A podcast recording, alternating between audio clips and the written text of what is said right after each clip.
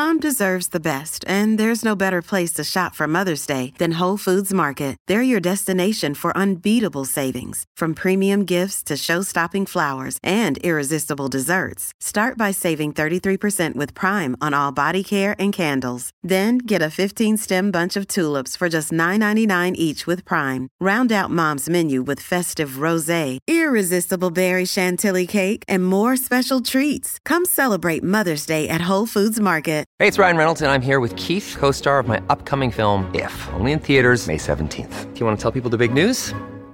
All right, I'll do it. Sign up now and you'll get unlimited for $15 a month and six months of Paramount Plus Essential Plan on us. Mintmobile.com slash switch. Upfront payment of $45 equivalent to $15 per month. Unlimited over 40 gigabytes per month. Face lower speeds. Videos at 480p. Active Mint customers by 531.24 get six months of Paramount Plus Essential Plan. Auto renews after six months. Offer ends May 31st, 2024. Separate Paramount Plus registration required. Terms and conditions apply if rated PG. Hello, everybody. This is Marshall Poe. I'm the editor of the New Books Network. NBN listeners like to read books and buy them. So we thought we'd tell you that right now, our friends at Princeton University Press are having a remarkable site wide sale. You can get 50% off books, including ebooks and audiobooks, with the code 50, F I F T Y, at checkout until May 31. You can save some real money on Princeton University Press books. I encourage you to go there and check it out.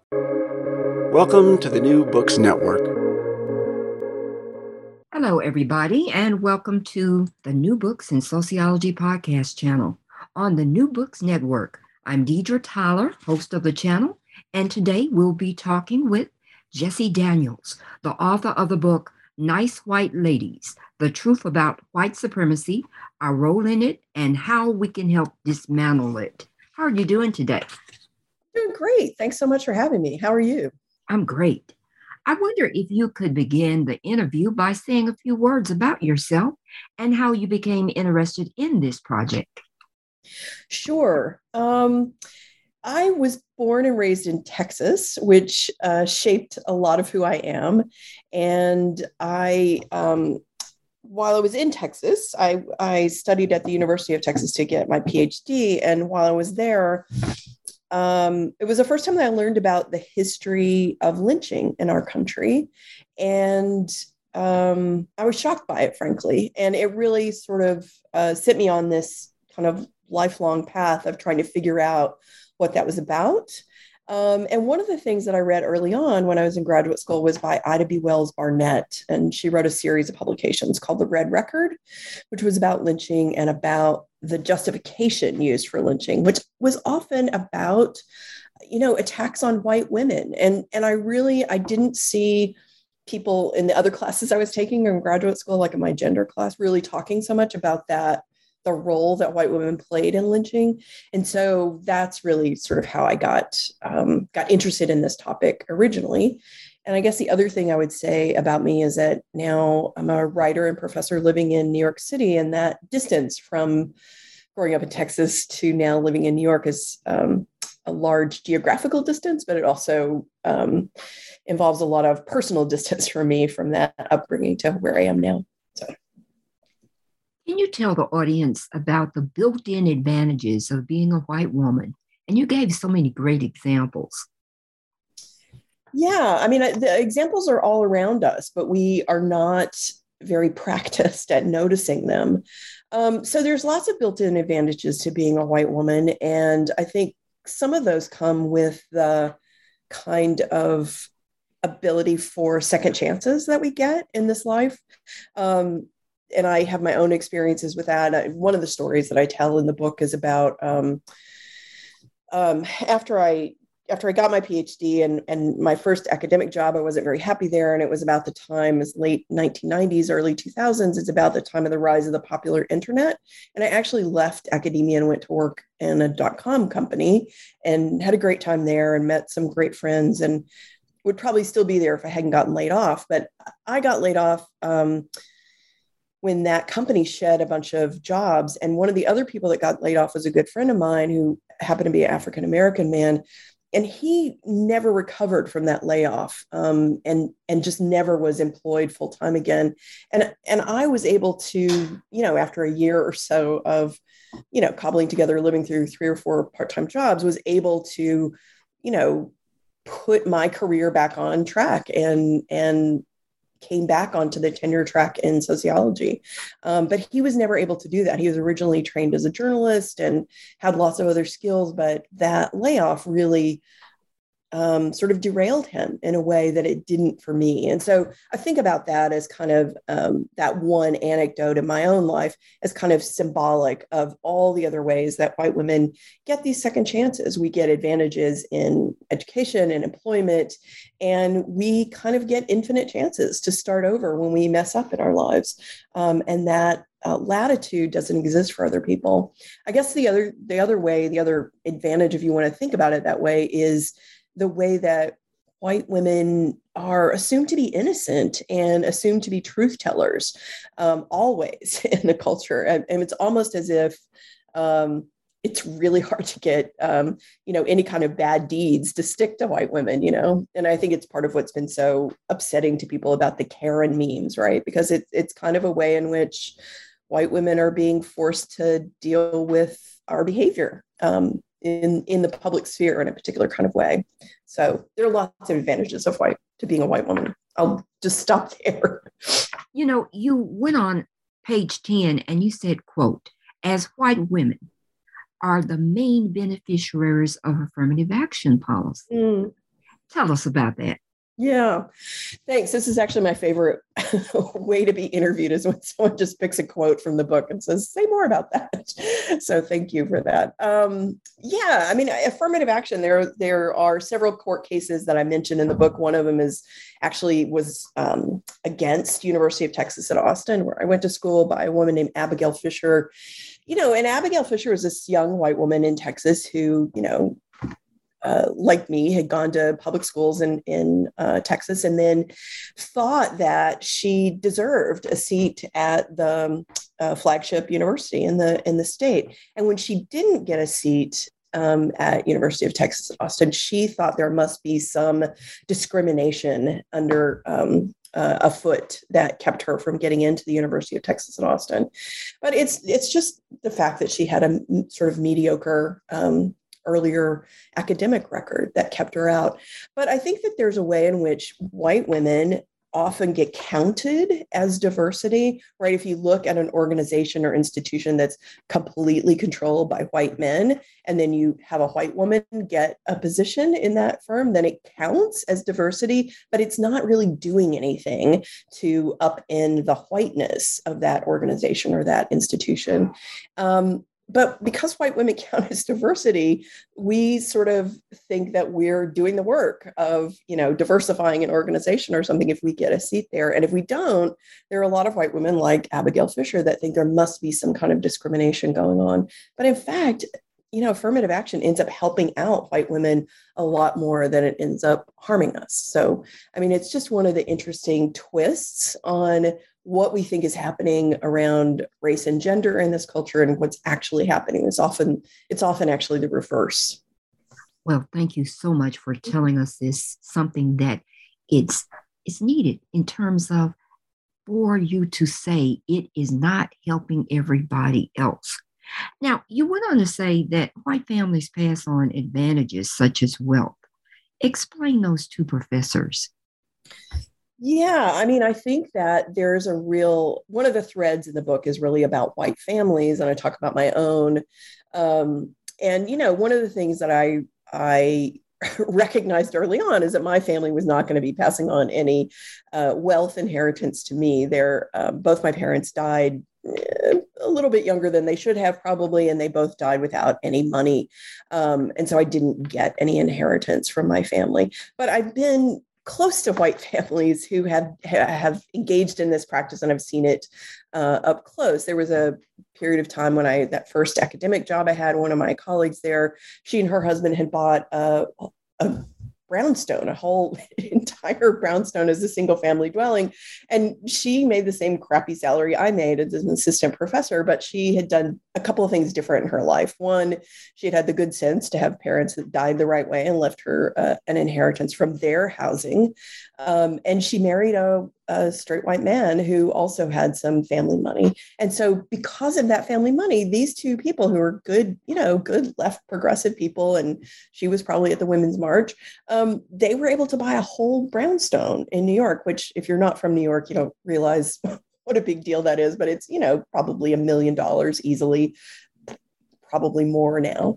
Um, but it's a big deal, you know, to be able to buy a house in New York. And they were able to do it because of family money. And that's really, I mean, if you look at any of the real estate stories in, in New York, people who are, you know, under 70, basically, if they're able to afford a, a house, it's often because they've gotten family money. And I just, um, I started looking at that fact, you know, this very material fact of life in New York about how hard it is to to buy a place, and sort of looking at the um, sort of juxtaposing that and looking at the um, evidence on family, you know, um, what we call the racial wealth gap, you know, and the way that that often gets written up is that Black families have hard time keeping pace with white families. And it's like, well, that's not really it. It's not that they have a hard time, it's that white families are hoarding resources. And that's the real. That's the real difference there. Um, and so, and and the thing is that white families don't think of themselves as hoarding resources, right? I mean, that's part of what I'm challenging white families to, think about in this book is that thing that you take as um, that is taken for granted that you're going to pass on the advantage that you get through owning a house to your children i really want to challenge that calculus and say we need to reconsider this taken for granted thing that we do in white families because this is part of the problem. We're doing it when we are passing this on to our children. So that's, a, I think, one of the most challenging things for white people to read in this book, but I think it's a, an important uh, critique to, to say out loud. Why are you making the point that white women need to tell the truth about themselves and transform themselves? I really think that white women have so much power in this society that we don't even realize. I mean, I think that one of the downsides of a particular form of feminism, white feminism is what I mean, has been to teach white women that we're only ever victims in a particular kind of way.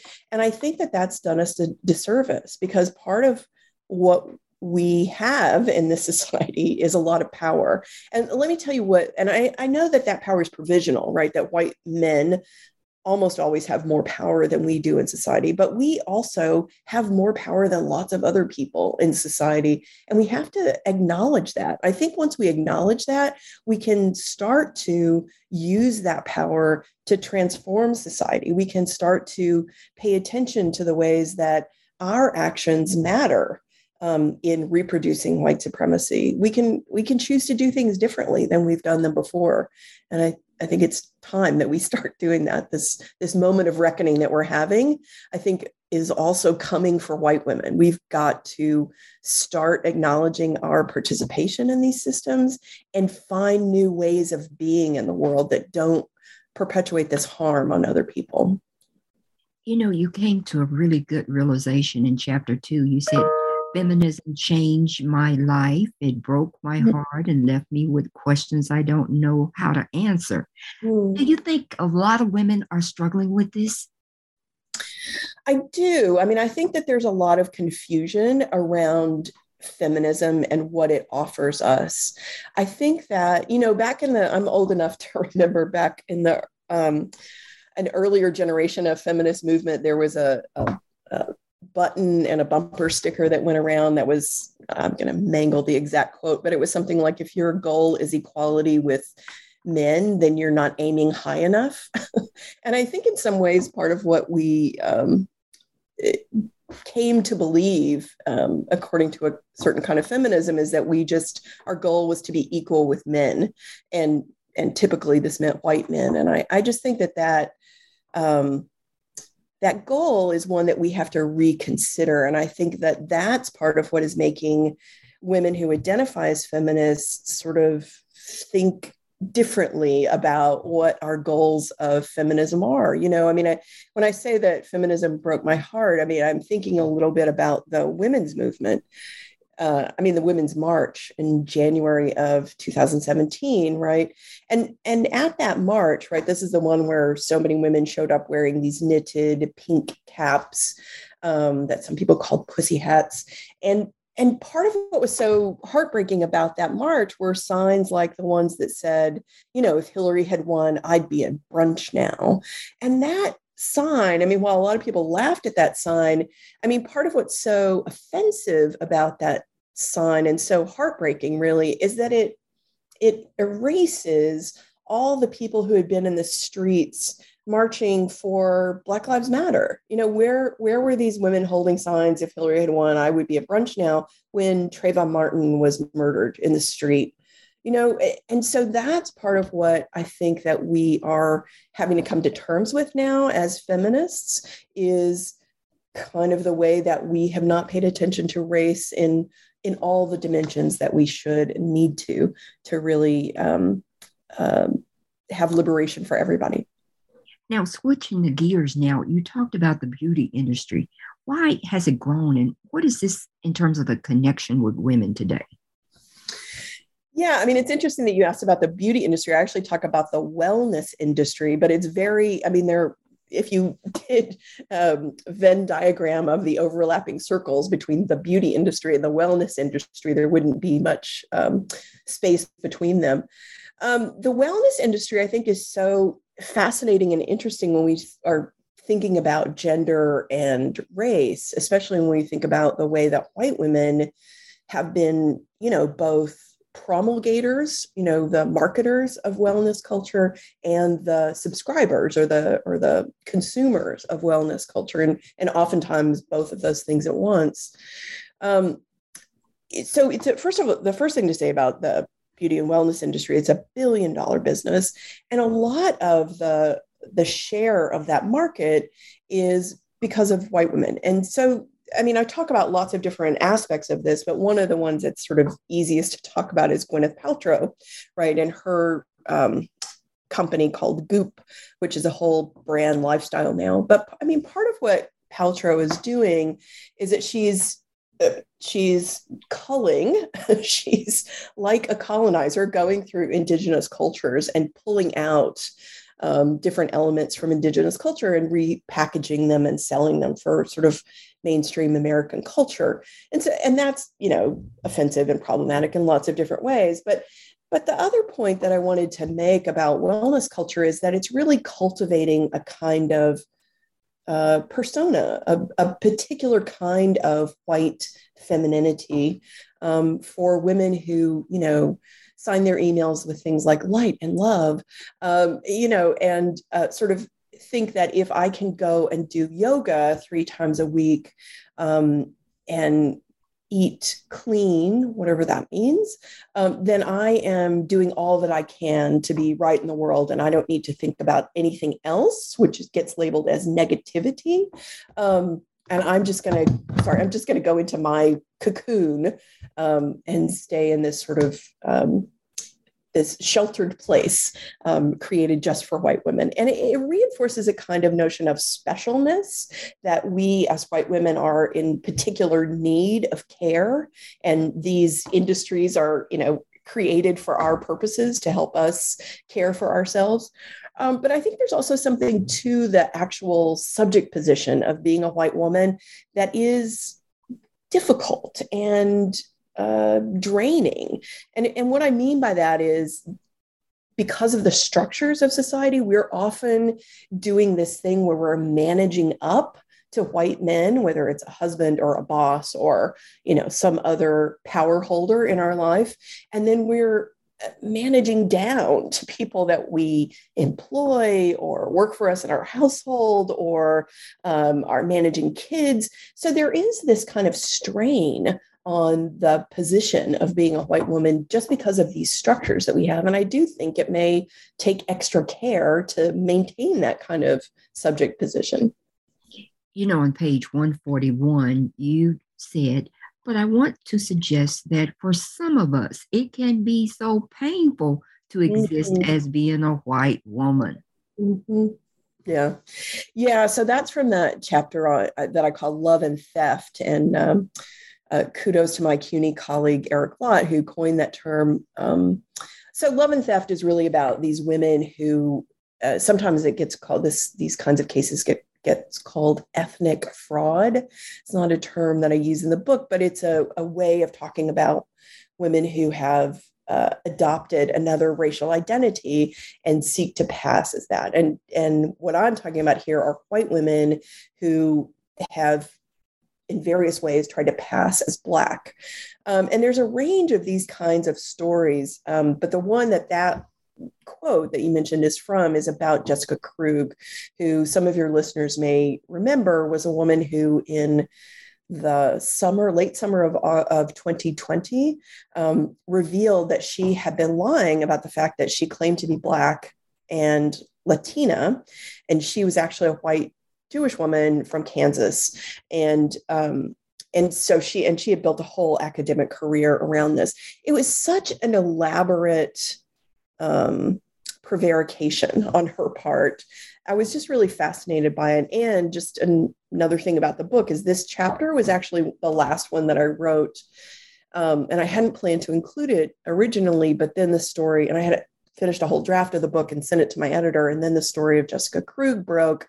And I thought, oh, I need to go back and have a think about this. And because I thought it's going to be one of the only ways that some people have ever thought about the subject position of white women and as it relates to race. It's like, oh, there's this weird thing where white women are pretending to be black. What's going on with that? So that's sort of why I did that chapter and wanted to understand what was going on with Jessica Krug. And, and part of what I believe was happening with her, with the other examples I talk about in the book, which are Rachel um, Dolezal, who since changed her name, and then there's another one, Margaret Jones um, Seltzer, who wrote a memoir. Um, and claim to be Native American. Uh, eh, part of what I think is going on, I think there's some real pathology happening with these different cases. I mean, they're just kind of so outlandish that I think there's something perhaps clinical going on with these individuals. But it made me wonder what was behind that. Like, so maybe they have had some kind of pathology happen and they're not well anymore but what prompted that? What drove them to that? And i just think that there is something about being a white woman at this point in time especially in these kinds of industries right? So if we think about the memoir writer the woman who taught at a university and then ran for president of naacp and and jessica krug who was a professor they're they're in these kind of culture industries right? Where one's identity and an authentic performance of that identity are often required to do the kind of work in those culture industries. And i just want to say that that to be a white woman and to then realize oh i'm part of the system of white supremacy can be very uncomfortable and I recognize that in my own experience, in my own life. And I think that for these cases that I'm talking about in that chapter, that the discomfort from being a white woman and realizing that you're part of the system of white supremacy becomes so uncomfortable that they look for an escape hatch. They look, there's got to be some way out of this, and this performance of another identity is is their escape hatch. And I think it's disturbed and not not a healthy choice, but I think it is part of what's going on there. Just to contrast that a little bit with this other example I talk about in that chapter, which is um, Ruth McBride, who is James McBride's mother, she also did a similar kind of uh, departure from her uh, upbringing as a woman who was raised white and Jewish. And she really, she the way that she put it in her own words is I crossed over into the black community. But the way that she did it was that she didn't she didn't lie about her background. She just didn't really want to talk about it until her son pressed her on it. And she also, you know, was heavily invested in those communities where she um, you know, switched over to. So she, you know, was involved in a black church and uh, for decades, married to black men, had, you know, uh, black children. I can't remember the exact number. Um, but so she was part of the black community, and that was part. That was where her identity was. So I, I don't want to suggest a kind of biological essentialism where people can't change their identity. They certainly can, but it's the it's the way that people do it and the and the sort of cultural meaning that's attached to it when they do it that I find so fascinating. Yeah. Now, I was just wondering, what's the importance of white families claiming a little bit of Cherokee? yeah, so this is part of my own, you know, embarrassing but true family story. Um, my father, when I was growing up, believed deep in his soul that he was Cherokee he was not. Um, and he also taught me that I was Cherokee. And so when I learned about the story of the Trail of Tears, I learned it from my father. This is the story of um, indigenous Cherokee people being forced to leave Georgia and through the winter of I believe it's 1838, 39, to walk through the, the snow um, to Oklahoma, to the, the reservation where the federal government was putting them. Um, so, right. So, my father told me this story. We are not Cherokee. We are uh, originally from England and Scandinavia and came here a long time ago. Um, but this fantasy that we were Cherokee did did several things.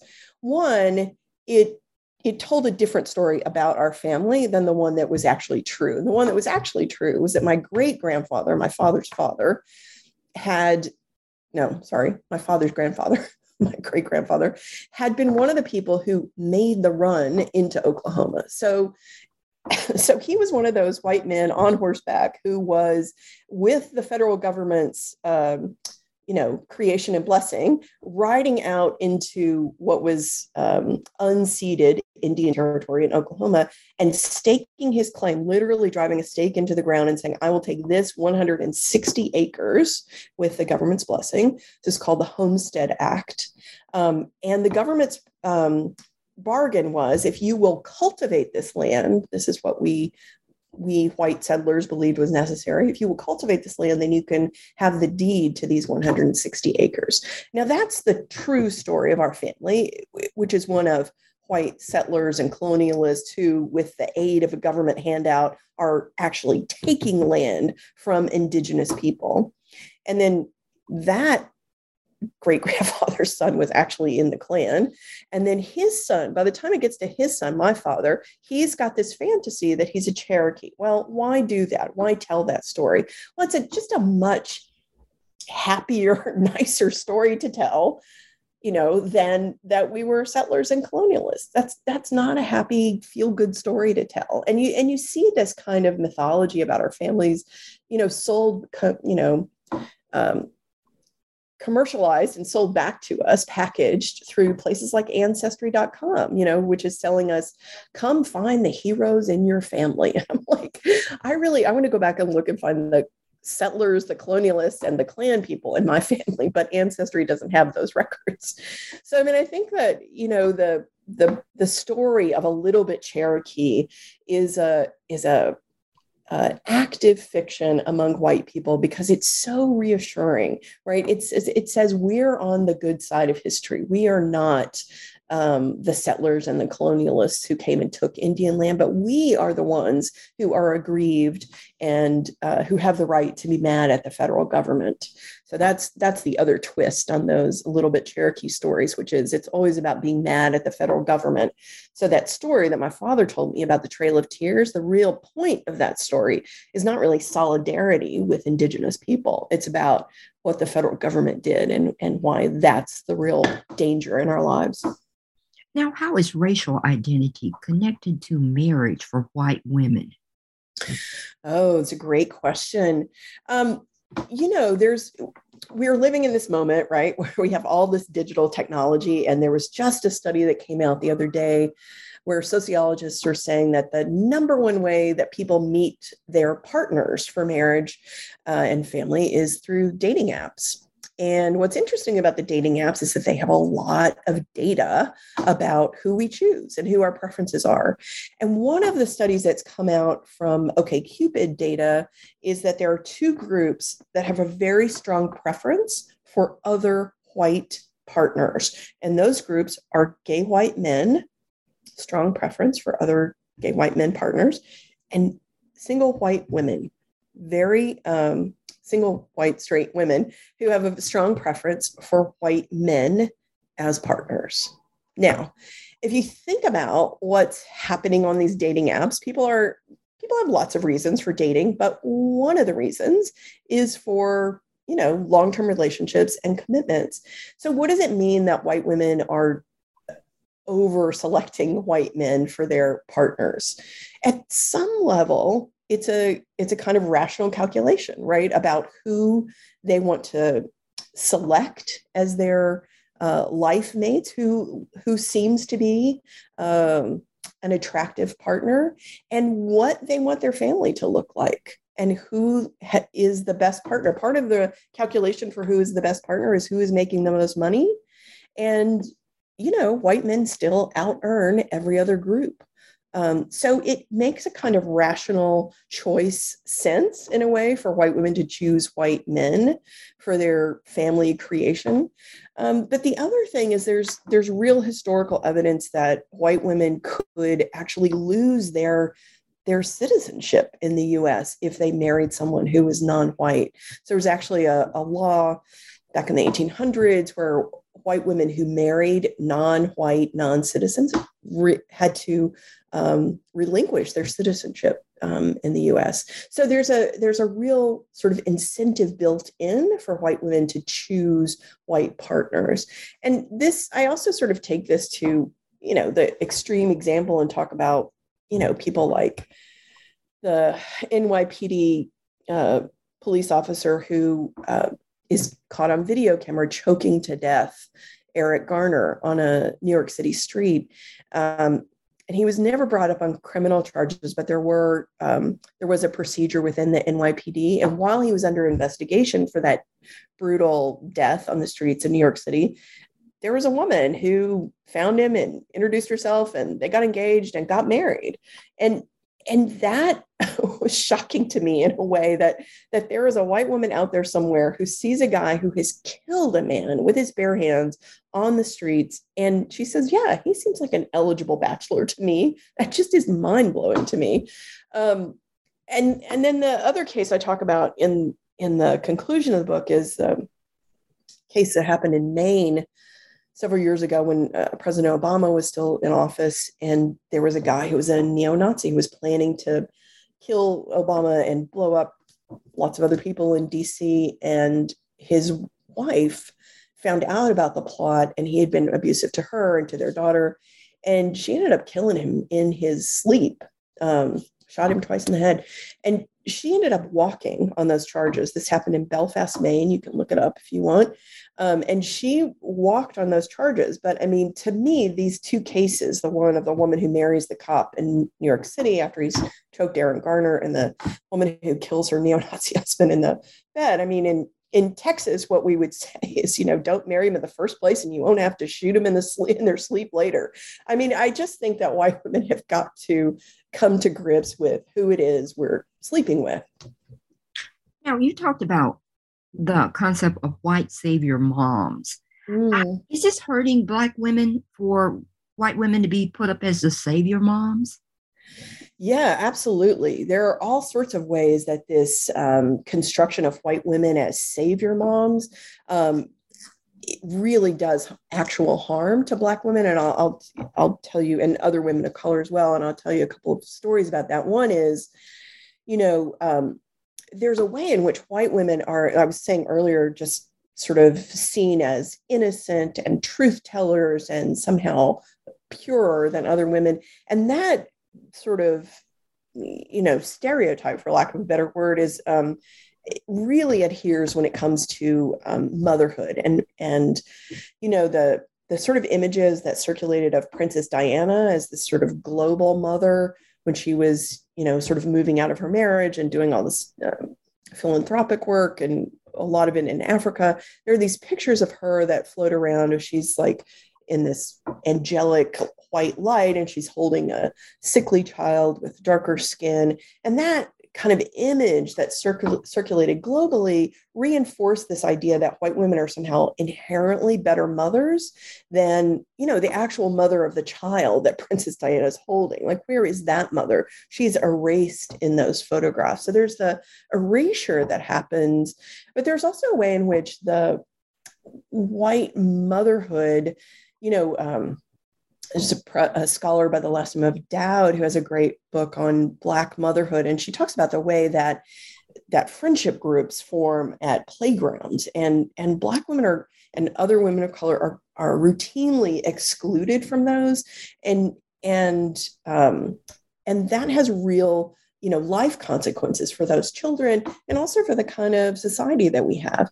I mean white mothers are really um, on the front lines of doing that work of hoarding resources for their children. And it's it's often done at the expense of those black mothers and their children. Now you talked about white women dying. Tell the audience some of the indicators of the high death rates among white women. Yeah, there's an interesting and disturbing epidemiological trend that's happening, which um, in the last, um, I want to say 15 or so years, where there's been a, a dramatic increase in deaths among white women. Part of that, you know, one of the, well, I'll just break it down. The, the highest uh, incidence of death for white women are from cancer. And after that is I believe it's unintentional, like accidents. And then third is suicide. I could have those wrong, but that's just from memory.